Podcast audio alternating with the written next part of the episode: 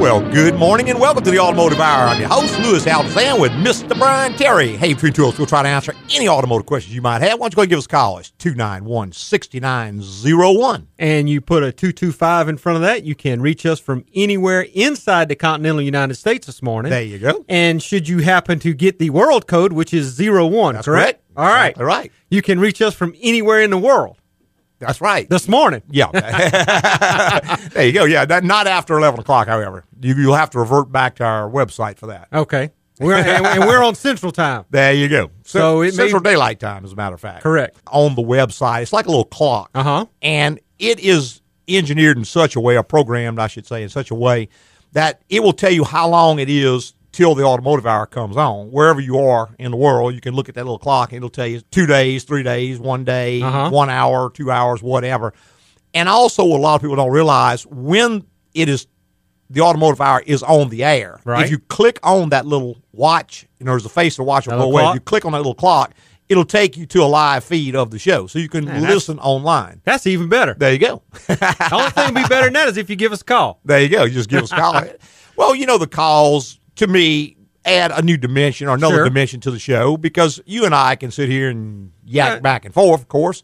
But the show, what it does, it brings up points that we may not have even thought about or anticipated Different topics. different topics and it Right. sort of goes off the tangents. And a lot of times you may have a question that will answer a question that another listener may have. Exactly. So always good to get the calls. We appreciate that, whether you're in Baton Rouge or Boston or Bangor. Hey, you just give us a call. I'm glad to try to help you out and point you in the right direction. All you got to do is dial 291-6901.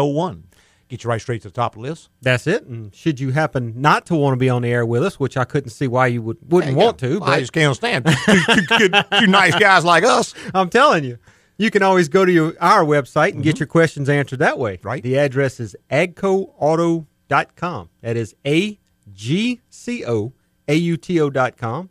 There's a contact bar on each and every page. Just click the button, fill out the little form, and send it in and get your questions answered that way. That's right. You get an answer right on back. We get email from all over the world. Got one this morning. It was a follow up to one I got a little bit earlier in the week from a gentleman in uh, United Kingdom, Okay. and he's got an Audi with an oil leak, and it's unfortunately on this particular car. I think it was a rear camshaft seal Which leak. is going to be behind the transmission. Correct. You'd have to remove the transmission to address this. And he was asking, is it okay to use stop leak Uh huh. in this particular instance because it was going to cost a lot of money to repair it. And I told him, no, you do not want to do that because number one, stop leak is never going to be an effective repair over any length of time. The way stop leak products work is that they will swell the seal up by attacking the rubber. Uh-huh.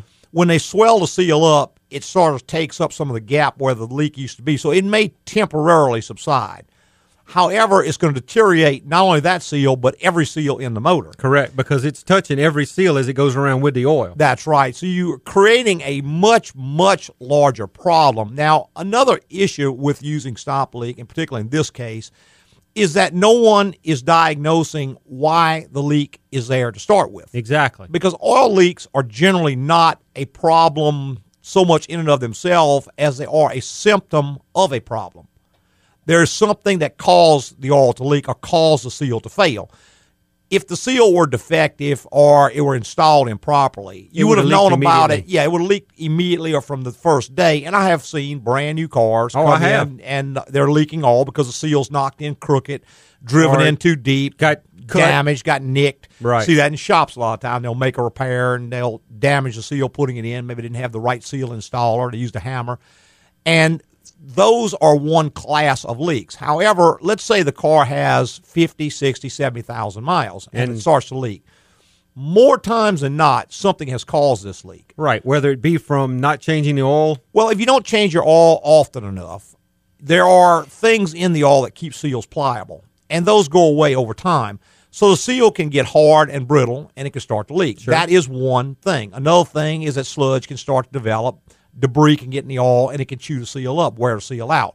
So those are sort of a leak caused by neglect. Another series or class of leaks would be when you have internal pressure building up in the engine. And what happens? Let's say the PCV system becomes ineffective for whatever reason, whether the valve stopped up or a hose got soft and sucked in, or a hose got knocked off, or somebody put the air filter down and pinched a hose off. For whatever reason, the crankcase ventilation system is not working. Well, a certain amount of pressure from the combustion process always leaks past the rings because they're not 100% sealed. Right, which goes into the crankcase. That's known as blow by. And that pressure will start to build up if the s- PC system doesn't suck it out. So, as positive pressure starts to grow in the crankcase, it's going to push out the weakest seal. It's going to push all past the weakest seal, eventually blow the seal. Now, you go in, you repair that seal. What happens is the next seal is going to fail. The next weakest link is going to fail. And that's, again, a whole nother series of leaks. Now, the third, or I guess fourth series of leaks, is where you have a mechanical failure. In other words, the shaft or part that is being sealed maybe develops some slack, so it starts to wobble. Well, And- now the seal can no longer retain it. correct. You'll see that a lot on differentials where the front pinion seal will start leaking. That's because the pinion bearing has gotten some slack in it, and now the the shaft itself that the seal controls, Mm-hmm. well, seals, I should say, starts moving up and down with That's the right. force of acceleration and deceleration. It can't retain the circular seal around the shaft, so therefore it starts leaking. That's right. And even more common, what happens is a universal joint will fail. So the shaft starts to vibrate, it gets off, and then that beats up the front bearings, which beats out the seal. Well, the first thing, you see is the seal. the seal's leaking. So let's knock another seal in there. Right. Well, that lasts about two weeks and it's leaking again. And if you say, well, okay, I'm just going to put up with the leak, then what happens, the whole rear end tears up because the bearing has caused the gears to get out of mesh. So then you end up with a $4,000 repair That a drive shaft and a, and a rear differential, which could have been possibly prevented had you diagnosed the problem correctly from the onset. Mm-hmm. Because few things that happen to cars just happen out of well, Out of it the just blue. happened. Yes, some do, but not very many. Most of the time, something caused them, and that's the difference between a diagnostic type shop and a shop re- that just treats puts parts symptoms. in, yeah. a parts changer, and a guy who would recommend a stop leak is probably not even in a class with a parts changer. so I would not trust the advice of such a person. correct. And the point we were getting to is that stop leak is not ever going to fix a problem. No. It At- is at going- most, it's going to cover it up for a week or so, At or a month, most. and you're going to be back with it in, with a vengeance. with a much much worse problem and we had a gentleman come in a while back and he had a leak i think the rear main seal was leaking and he did not tell me that he had put stop leak in the engine Uh huh. so what we did is we went in and we looked at it and the seal was deteriorated. So I told him the seal looks pretty bad. Did something cause this? Well, no, not that I know of. I said, okay, well, what you might want to start doing is changing your oil a little more often Right. and we replaced the rear seal. Well, about a month later, it comes back and it's leaking all again. Okay. So we look at the rear main seal, it's dry. But now the valve covers are leaking. Well, at this point, I quizzed him a little further and I said, You sure? Well, we put some stop leak in it. There you go. Well, had you told me that initially, you could have saved yourself a lot of money. Sure. Because I would have told you at that point, we need to really remove the engine and reseal it. You've already paid to pull the transmission out, to put the rear main seal in Which is a third of the job. well, at least maybe more than that in some cars. You've already now going to pay me to go in and tear all these valve covers and all down. At that point, you've paid almost as much labor. as you would if we'd have just we could pulled have just the motor. removed the engine, changed all the seals at one time because that's inevitably where we're going with this. Unless Correct. you're going to go get rid of the car. And the point is, you can't ever lie or withhold information from your mechanic. It's like trying to lie to your lawyer or lie to Or your, your dentist doctor. or your doctor. Right. Yeah, you may think that you're saving money doing that, but do you really want this guy to have things he doesn't know? Because he can only advise you as far as he knows the information. He's not a mind reader. There's no way in many cases to tell that stop leak's been put into a system until the seals just start to fail one after the other. So if you've done something like that, you need to make the mechanic aware of that. Now he may say, okay, well let's do this. Let's change this part. Let's flush the all out. Maybe you can change it real Frequently. soon a couple of times, and then we'll just watch and see if anything else happens. But if we're doing a leak that's going to involve a sizable amount of labor, let's say we got a timing cover leak. On some vehicles, you have to remove the engine to change the timing cover Sure. And if you're going to go to that extent, had he known that it had stop leak in it, Another hour and a half, he could have changed all the seals. Right. Couple And- hours, he could have changed all the seals, Right. saved you a ton of money. And had he known, but if he didn't know, it's not, you can't blame him, say, well, you should have done it anyway. Well, he didn't know that. He Exactly. only knew that this seal was leaking. Well, timing cover seal's leaking. You Right. pull the motor, change it. You put Right. it back in. Two months later, the rear main's leaking. The That's engine's right. got to come out again. back out again. And you're paying double labor to have it done. That's right. Because you withheld information that could have caused a lot different diagnosis had Sure. he known. Because again, you got to remember, mechanics are really, really smart. They're really, really clever, but they're not mind readers. Right. They cannot read your desires, wants, thoughts, and in many cases, they can't tell what's happened before they got the vehicle. So if you will apprise them of that information, Sure. Another case in point is like the lady last week who called and the car was overheating and she had a repair done and now it's continuing to overheat. Well, if you just go in and say, look, my car's overheating, they're going to check and they say, okay, well, we found a broken radiator. So they changed the radiator. Then a month later, the heater core goes out. Well, they changed the heater core. Had you told them, look, this car was badly overheated before this Right. happened, Now then we they got would a have different done a situation. carbon dioxide test, found out they've got pressure in the cooling system causing this. They would have went and changed the head gaskets Right. before they spent all this other money. But the point is, they're not going to automatically order up a series of expensive tests if there's no evidence to suggest that. Correct. And after the fact, and there's, after you've cleared out all the codes, after you've addressed the initial problem, put it back together, three months later, you just can't tell if that's been done or not in Mm-hmm. many cases. We was talking about stop leak, and one of the worst things you can put stop leak in is an air conditioning Oh system. my God, yes, and That fo- is- that is- fortunately we can generally detect that because we've got a machine that'll go in and it will take Analyze. a sample and analyze the refrigerant. Right. And we do that on every single car before we work on it. For the mere fact that now you have to recover any refrigerant that is in the system. That's correct. And if you recover refrigerant with the with the stop leak in it, you'll tear up a ten thousand dollar Right. recovery machine. You have a recycle machine. If you run stop leak through it, it's going to It's destroy gone. that machine. So we're not going to take that chance. We're going to identify the contents of that system before Correct. we touch it. Now the That- kicker is if it comes back contaminated, right. I'm We're going to done. hand you keys back and say, I am sorry, sir, but there is nothing I can do. That's what do right. you mean? There, there's nothing I can do.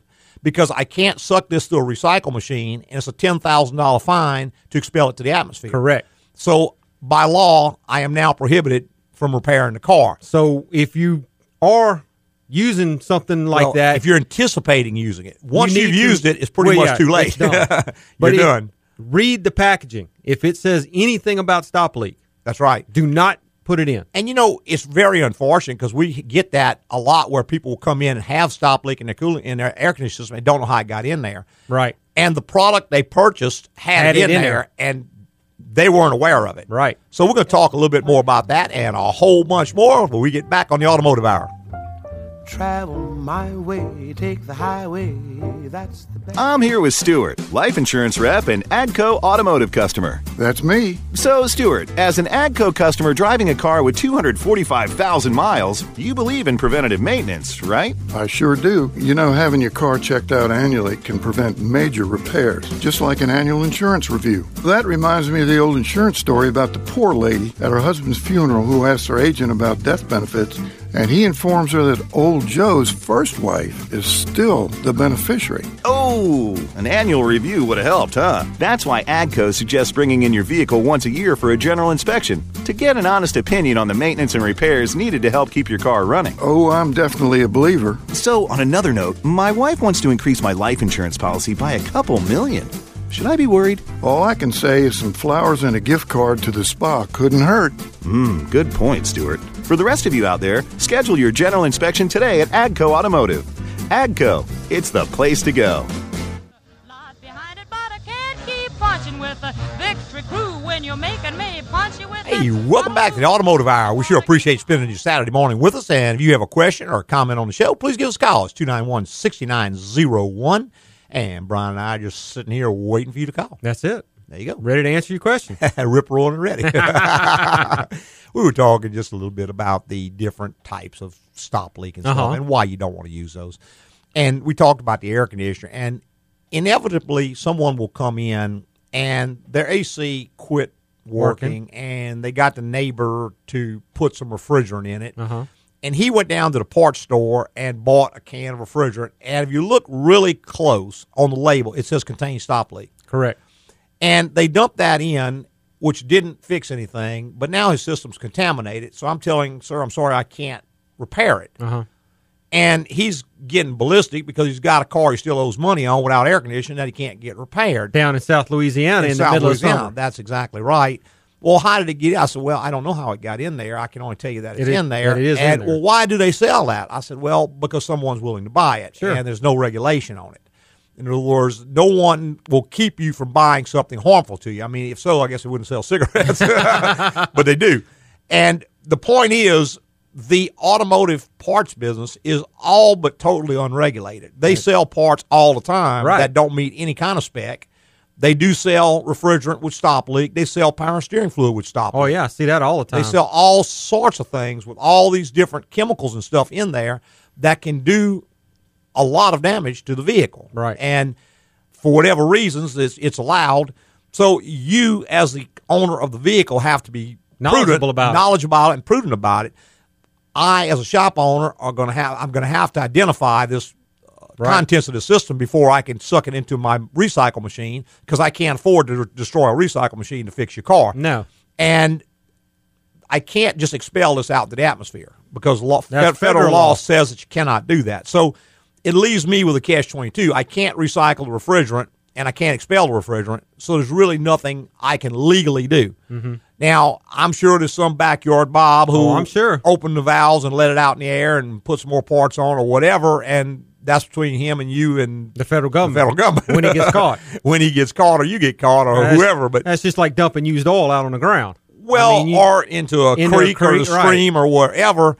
There are just certain things that you can't do. And if you ask me, I'm just going to look you in the eye and say, I'm sorry, I Sorry. can't do that. That's right. And I'm not going to apologize because nothing for me to apologize about. I'm following the law, and you're asking me not to. So the point is, be very, very careful about the things that you put into your vehicle correct.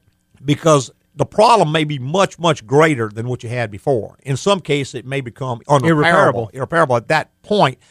So it's not something that you just want to go do. So anyway, Yeah, I mean that- that's we see it all the time. We It- do, It's, and- terror- it's a really sad situation. Well, generally, you'll get a car coming in with, say, power steering, and it started out with the power steering pump went bad, the front bearing went out, And the seal and the started seal leaking. started to leak. Well, somebody dumped stop leak into it, Uh-huh. which softened all the seals and damaged the hoses. Well, by the time it's just pouring out, they come in and want a power steering pump put on it.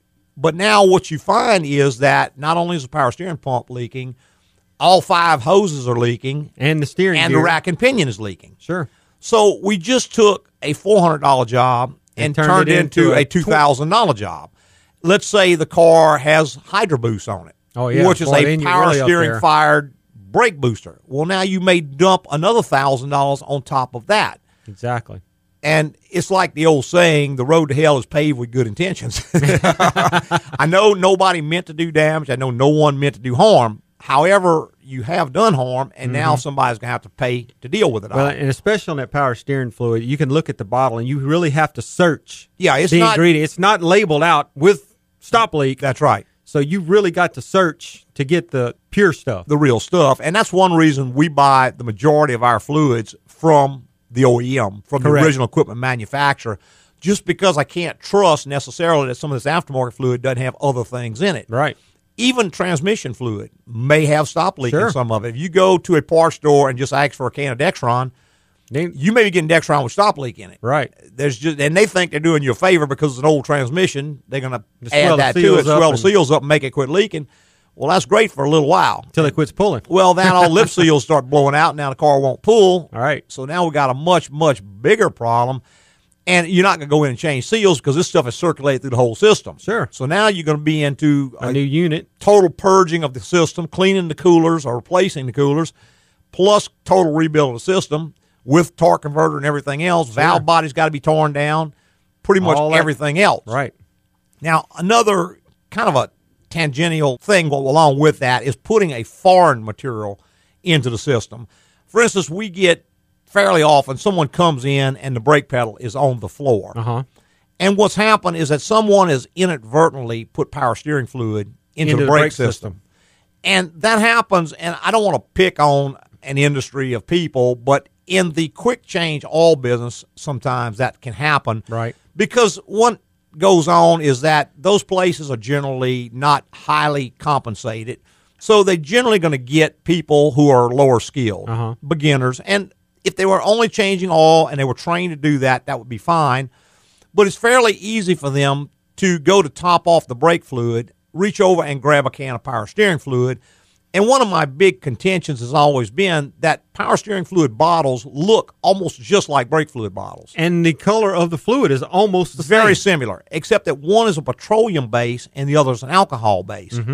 And when petroleum is put into a braking system, it will wipe the entire system out. Every rubber part in it swells up, and the pressure starts leaking past the seals. And then you have a no brake pedal or Right. very low brake pedal situation. generally starts out with the master cylinder, goes down, hits the calipers, gets the brake hoses. If it's got anti-lock brakes, which virtually every car does now, goes through the valve. it's going to take out the modulator and all that, and you're going to end up with one huge, huge repair bill. And I know everybody's sorry. I know nobody meant to do it, but somebody's going to have to. Somebody's got to pay for it. Yeah, sorry doesn't feed the bulldog, as the old saying goes. Let's see if we can catch a phone call for our next break. We got Robert on line. Good morning, Robert.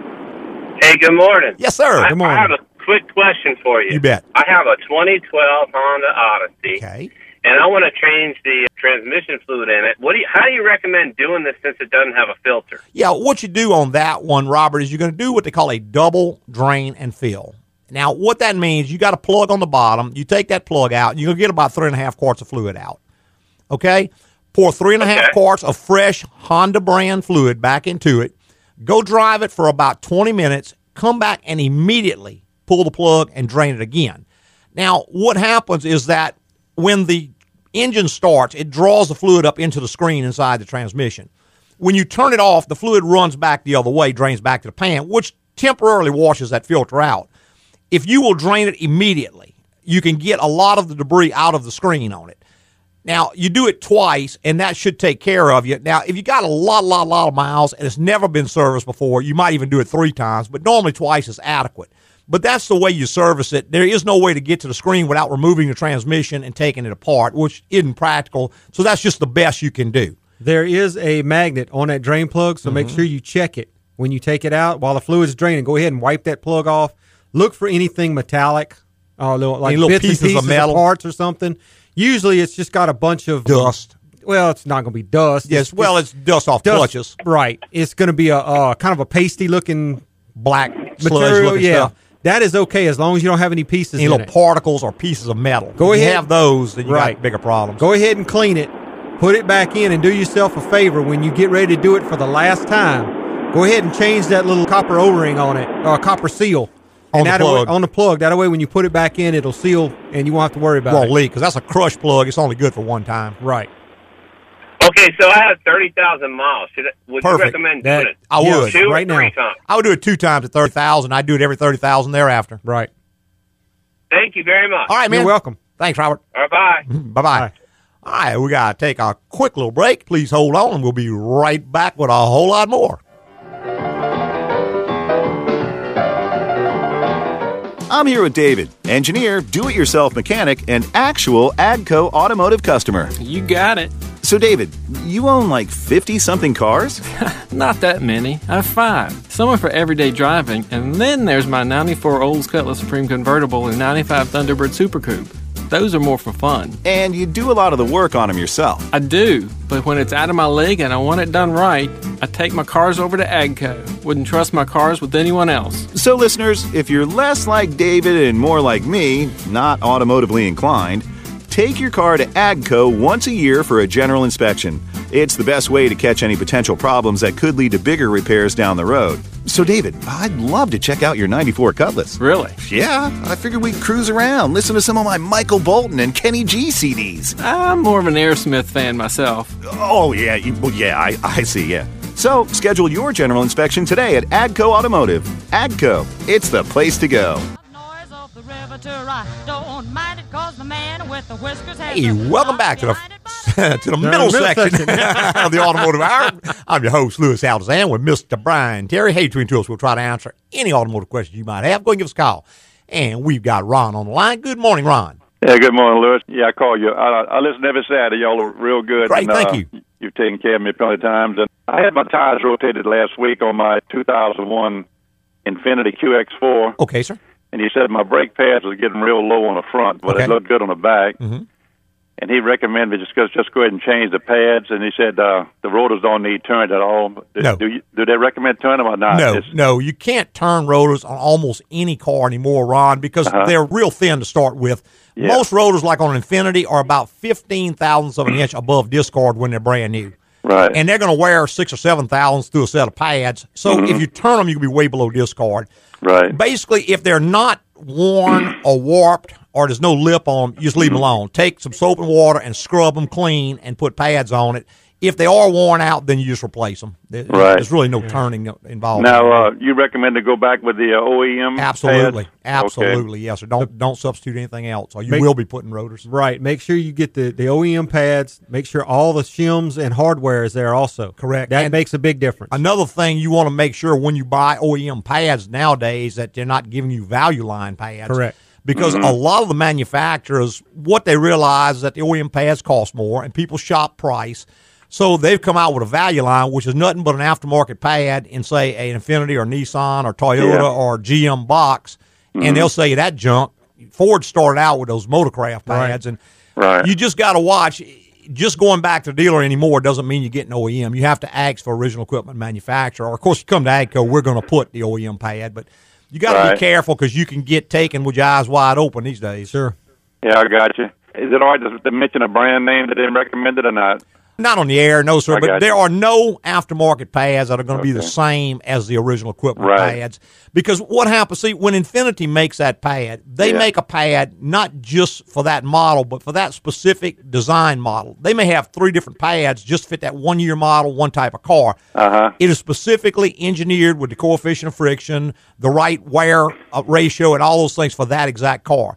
What an Mm-hmm. aftermarket pad is is a big old roll of material, and they just put it on different backings. And Right. if you got a Chevy pickup, or you got a Honda car, or you got an Infinity, or you got Mm-hmm. whatever, you get the same pad. Yeah. And what they do, in our experience, is they cause you can warp a set of rotors because they generally make the aftermarket pads harder, so they'll last longer. Right. They They build squeak, more they heat. squeal, they build up too much heat, they warp the rotors. Right. So while you save forty dollars on a set of pads, you end up spending thousand dollars next brake job to Right.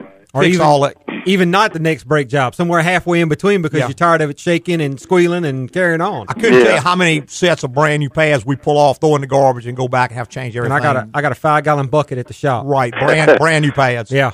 Is it necessary for me to give the parts uh, people uh, my uh, VIN number? Uh, Yes, sir. It I- would You know be. what I like to do, Ron? Mm-hmm. I don't even tell them what kind of car I have. Right. Walk in and say, I got VIN number, da da da da da da da. Give them that. And Mm-hmm. then just sit there and look at them. and he should be able to tell you what kind of car you Right. got.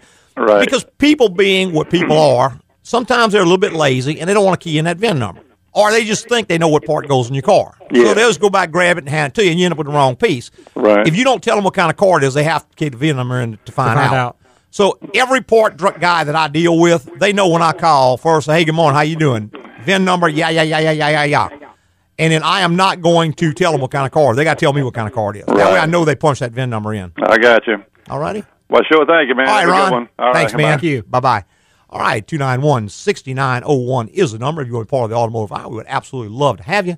Going right back to our phone lines with Chris. Good morning, Chris. Good morning. Yes, sir. Good morning.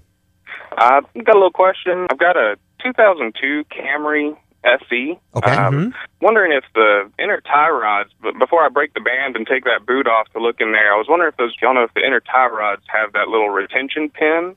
No, they do uh, They, not. they don't have a pin, but they may have a breakover washer. Washer. What it is, this is a it looks like a regular washer, except it's got two splines sticking down in the middle of it. Mm-hmm. And what it does is it locks into two splines that are on the rack shaft itself. That locks the washer to the shaft. Then when you put the tie rod on, you bend the end of the washer over the nut on the tie rod, which hold, locks it in place. Okay. Just folds over. Right. I like to do that and put a little Loctite on them. Right. That way, there's no way they can come back off without being taken off. Right, and, and what you do to take them off is just take a little uh, flat chisel and get in there and just kind of gently tap until you spread them back out, and take a pair of pliers or something and spread them back out. Then you can take it off. And I have seen people reuse those. I really like to don't. change them. You know, if a lot of times they come with the new tie rod, depending on what kind of tie rod you're buying. If Mm-hmm. you're buying them from Toyota, you need to ask them if those are included. If they're not, go ahead and buy those two little washers. 'cause Right. it's Not going to be more than a dollar or so a piece. And I just don't like rebending them because they're going to be weakened, and if they break, tie rod could come off. You can lose steering. So, thank you very much. All right, You're thanks for welcome. calling, man. All right. Bye bye. Bye-bye. 291 6901 is the number. You want to be part of the automotive iron? You know, I think Ford was the only one that used that drive pin. Yeah, that pin that used to go through 'em, Yeah. man, that was back That was back in the eight, late '80s, early Yeah, '90s. been quite a ways back. Yeah, you'd have to drive the pin out. If not, you tore the threads up on the you rack, could, you taking could it tear, off. tear the threads up. I've seen people just unscrew it and shear it, shear Oh, it yeah, off, it's- and, and sometimes you get lucky, but sometimes you don't. right, exactly. Most of the time, it was. it's kind you of like don't- a head stop leak. When you don't get lucky, you got real unlucky. yeah, exactly. yeah, the ramifications are way, way more than this little, Oh, yeah. little savings. So let's go back to our phone lines. Terry, good morning, Terry. How you doing? Doing great, sir. Good morning. Yeah, I have a question for you. I have a 2002 Ford F250 seven three, Uh huh. and it usually starts on the first crank or so, you know, Mm-hmm. Yes, sir. and you can feel the truck rock. Okay. But now it's not doing that. It takes a while to fire it up. Okay. So what could be the problem? Is Well, it the glow plug? Probably or- not, Oh, Terry. Glow plugs on a seven three in temperatures like we have here are almost not needed. It's, it's just not cold enough. Now, if you were in Montana and it was zero, Zero, or right. thereabout, yeah, it wouldn't start. Most of the times, the glow, glow plugs are not going to do a whole, whole lot. I mean, if they were not working, the light would come on to tell you anyway because it senses all that. So I kind of doubt it's going to be that. I mean, there's any number of things it could be, and I'm not a big diesel guy, so I'm probably not the best one to ask. But I know one thing I have seen this argued back and forth, back and forth, and I've proven it to a lot of people. Check the condition of your batteries and make sure they're both good and hot and that engine is spinning full speed. Reason being, you got two batteries there. Either one will crank that engine. But that 7.3 has got to spin at a specified RPM or it will not start. It'll get hard to start on you. And I know that's the number one cause we see. If you got one battery that's getting weaker, the thing just doesn't turn quite fast enough and you got to yang, yang, yang, yang, yang, yang, yang, yang, and then eventually, boom, it'll go ahead and crank. Of course, something like the lift pump could do the same thing and a lot of other things, but just have those batteries tested. Make sure they're good and hot and make sure they're right batteries and they're a good matching pair. You can't change just one Right. because that's one of the biggest things that cause that. And nobody believes that. And I've seen people spend thousands of bucks, come back, we put two batteries in it and fix the problem. Beyond that, you're going to have to get a fuel pressure test done on it to see what else is going on. All right, sir. Thank All you right. very much. Thanks, All Jerry. right. Bye bye. All right, 291 6901 is the number if you want to be part of the automotive iron. For some reason, people don't ever want to believe that. Yeah. No, it's cranking fine. Well, how did you determine that? exactly. Well, I listened to it. Well, you know, You your can't- ear isn't that good. Because, I mean, it's only a difference of maybe three or 400 RPM when it's cranking. You know, it, it may crank at, say, 550, it may start right up. If it's cranking 450, it may not start at all. Right. And you can't hear the difference. It'll sound just fine. Yep. I remember the first time we ran across that and we put two batteries and I mean boom right, Right, right first up. time. The guy couldn't believe it. I said, Well, I'm just telling you. Yeah, we see it all Just- the time, and, and just- batteries die in different ways. I mean, That's right. you know, on, on a gas- Sometimes they just completely die and won't crank at all. Other times they just get weak and it just won't turn fast enough. right, and on a on a gas engine, eight volts. Right. will crank an engine. It'll crank it just fine because it doesn't take that much to crank it. It's not that critical to On a- starting because you on a got a gas spark. engine. We got a spark igniting that fuel air mixture. Sure. Whereas with a diesel, it has to turn fast enough to build enough compression to, To make fire it. that mixture explode. Right. So let's go back to our phone lines. John, good morning, John. Yes, I got this 2004 Malibu Okay. and the uh, running lights on the front. They had melted the, uh, you know, the plastic. Yes, around sir. that Pretty car. common on those. Yeah, I put some uh, uh, what's it called, LEDs in there, Uh huh. Okay. and it makes the blinkers blink like like it's not one working. I mean, it makes them blink fast. Is that hurting anything? Could or- vary. Yeah, what it's doing is change the feeding. amperage requirements. And see, that system may very well, even on 04, it may sense the amount of current being drawn. If current is insufficient, it's going to assume the bulb is burned out, so it's going to gonna flash flash. the lights real fast to tell you that. In other words, too much is not good, but not, Not enough, enough. is just as bad. Yeah, you got to have the right amount, and you don't have the right amount with that. That's the way the system works. It senses the amount of current being drawn, and that one's drawing a lot less, so it assumes the bulb is burned out. They they make a um, uh, I, I'm lost for words. I mean, it's, it's a it's a special component you put in there when you install the LEDs, so they so the like a resistor of some sort. So the system sees the resistance from the LED bulb and interprets it as a regular bulb, right? And it will go ahead and blink. they run into that a lot on the uh, the older cars, Right. And, You and things may like that. just uh, send an email to the company that manufactured light bulbs, tell them the problem you got, and ask them if they have a product that. And it's usually it's going to be something pretty simple. Like- Like Brian said, you might just be able to plug in between the bulb and the socket or something like that. But it's going to have to sense the right amount. I mean, does it hurt anything? I'm not real sure. Probably not. It's just the bulb's going to blink real fast. Yeah, yeah. They they blink. Both of them blink. Uh, Yes, sir. You know the Now- front and back. One other thing you might be able to do is to change the flasher unit to a different flasher unit that's designed to work with LEDs, maybe something off. See, the newer ones have a electronic flasher, so they can anticipate all that kind of stuff. But the old one had a mechanical flasher. It's just not generating enough current to work that flasher properly. Okay. But again, I- I'd email the company that makes the bulbs and see they may be able to recommend a flasher for you. All right. All right, John. All right. Thanks, Thank man. you. Bye bye. All right, 291 6901 is the number. We're going to try to catch one more call before the break. And we've got Lynette on the line. Good morning, Lynette. Hey, I have a 2009 Nissan Armada. Okay. And the question I have is about my tire pressure readout Yes, ma'am. on my display. Mm-hmm. Mhm. Two of my tires are not showing any readout. Uh-huh. Is that something my husband could check, or we could check, or do we have to bring it into a mechanic? You're going to have to bring it to someone who has a tool that's able to communicate with the system. Most of the time, Lynette, what's happened is that in each tire, there's a little transmitter that sends a Mhm. signal over to a receiver that gives you the information you need. And those little batteries in those transmitters have a life. And that life is probably somewhere around seven years, to, seven to 10 years. Yours is seven years old. Most likely, two of the batteries have died. And so it's no longer transmitting. And without some type of a scan tool that can go in and communicate, you can't really determine that for certain because it could be other things. But that's most likely what's happened. So it could be an easy fix. Well, yeah, it's not necessarily not easy. too easy. 'cause you have to- You have to break the tire down. You have to replace the transmitters, and those little jokers are about hundred dollars a piece, plus labor to break down the tire, mount it, and you have to program the system when you're through. So it's a relatively expensive thing. When I say relatively expensive, three four hundred dollars. And if you're going to do two of them, you can almost do yourself a favor and just do them all because when two are bad, the other two are not going to be too far behind. Okay. All right. Good. Thank you. Yes, ma'am. Thanks for calling. Bye bye. All right, 291 6901 is the number. If you want to be part of the automotive hour, we would love to have you. Take one last quick little break and be right back with more. I'm here with David, actual AGCO automotive customer and owner of a 98 Suburban with 434,000 miles on it. And counting. That's amazing. How did you do that? Well, as an airline pilot, I know the importance of regular maintenance schedules. That and having a great team of mechanics, just like the guys at AGCO. So, AGCO has helped keep your car running? All of my cars. Wow. So, folks, if you're looking to keep your late model vehicle on the road longer, take it to AGCO once a year for a general inspection. That way, the AGCO team can catch any potential problems early before they become expensive repairs down the road. Yeah, David, I've done a little piloting myself. Really? Well, it was one of those radio controlled planes you fly off of Burbank, but I could feel the power. Oh, I bet you could. That's really close to a 747. I know, right? So, folks, schedule your general inspection today at AGCO Automotive. AGCO, it's the place to go.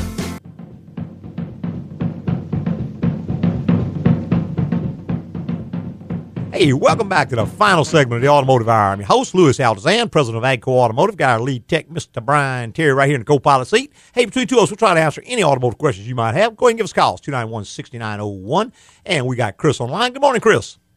Top of the morning to you. I got a 03 Chevy Trailblazer that's eating gas. You got any ideas? I'm gonna tell you, Chris, in the order of commonality, the, the first thing is check and make sure the engine is getting to full operating temperature. And if it's not, the thermostat hung open is the number one cause of just burning a lot of gas because what happens is that a injected engine does not have a choke like an old carburetor did. So what happens is when the temperature is low, it has to double fire those injectors. So you start drinking gas. That is the number one thing by a wide, wide margin. Make sure you're getting a full operating temperature. It ought Now- to be running somewhere around 200 degrees. Right. Now, you can't look at the gauge and tell that. Right. You're going to have to get into the, the control module, the computer, and find out what the computer is reading Right. because the computer reads a different sensor than the temperature Gauge. gauge, on the dash does. Right. So if the computer thinks it's running at 40 below, it's going to pulse those injectors whether the gauge on the dash shows 200 degrees or not. Right. Another thing is if that sensor is bad and it thinks it's not hot Right. enough, even though it is, even though it's full temperature, if it thinks it's not full temperature, it's going to do exactly the same thing. Sure. Now, beyond that, it becomes a little more complicated. Of course, any kind of a misfire on the engine or anything like Right. that will, will reduce mileage. Anything wrong with the airflow meter, the map sensor, or the oxygen sensors will also cause the gas to, to burn quite a bit more on a lesser degree, something like a transmission not going to lock up will burn somewhat more gas, but not to the same degree. So check all of those things, and if it's still not got up where you want it to be, you could probably have to get someone who can do some testing for you. Okay, okay. I appreciate it. All right, sir. All right, sir. Thank, Thank you. you. Bye bye. All right, 291 6901 is the number. We're going to catch as many of these calls as we can. we All got right. Jeff on the line. Good morning, Jeff. Yes, sir. How y'all doing this morning? Doing, wonderful. great. Yeah, I got a question for you. I just bought a 04 Ford Expedition. It, ha- it has a bad transmission in, Mm-hmm. Okay. and I was wondering if you guys could tell me what year models will interchange with that and what size transmission is in the car I have now. I got under there and I didn't see a tag or anything on it. Right. It's not going to have a tag. Yeah, it's it's an expedition. It's probably got a Uh, four R seventy, either a W or an E or an S, which is the different models. You'd have to get the VIN number of the vehicle, and you could either go to service data and look it up, or you might just call the local dealership parts department, give them the VIN number, and ask them what transmission's in that car, and they can tell you exactly. Oh, But it did use some different models, and I'm not sure exactly what year models will interchange, but I know some of them will. Okay. They had, a- they had a lot of trouble on that one wearing out the second gear servo in the case. In other words, the case wears out and that servo won't apply and it loses second gear. That was the biggest thing we used to see on them. Okay. All right. I appreciate it. All right, guys. sir. Y'all have a good one. All right. Thank you. Bye bye. All right, 291 6901 is the number. If you want to be part of the automotive hour, we'd love to have you. And we've got Justin on the line. Good morning, Justin. Hey man, I got a 2000 Chevrolet 2500 with a 350 in it, Okay. and of course my VIN number. I've been had it since it's 40,000 miles, Mhm. but Chevrolet says this has got a 6.0, but it's a 5.7. Is it a it's three quarter ton? Yes, sir. Yeah, so your three quarter tons kept, and there's- they stopped using the five seven in '99 is the reason why they're saying that. But your three quarter tons and some of those kept it another year. The very easiest way to tell the difference, Justin, does it have a distributor and plug wires? No, no, sir. Does not have a No distributor, and plug distributor. wire. Oh yeah, yeah, yeah. I'm, I'm sorry. It, it does. Okay, if it's got a distributor and plug wires, then it's, five seven 350. because the six liter has call packs. It has eight call packs on top of the plugs. Right. And the other problem, I was, well, I guess ain't really a problem, but at 125 degrees, it goes into closed loop. That's correct. And I w- all the other Chevrolets I worked on was like 168. As they get newer, eh, they go in a lot faster. In fact, Right, the they newer won't. ones go in almost immediately. I So- can set idles down. It yeah, you cannot goes apply closed. anything you used to know to the newer vehicles. Right. It's, it's just it's not going It's- to cross it's over. The changed new that ones, much. yeah, the newer ones. I mean, within a, a matter of seconds, are in closed loop because they keep increasing the emissions ratings, and it can't meet those ratings with the thing in open loop.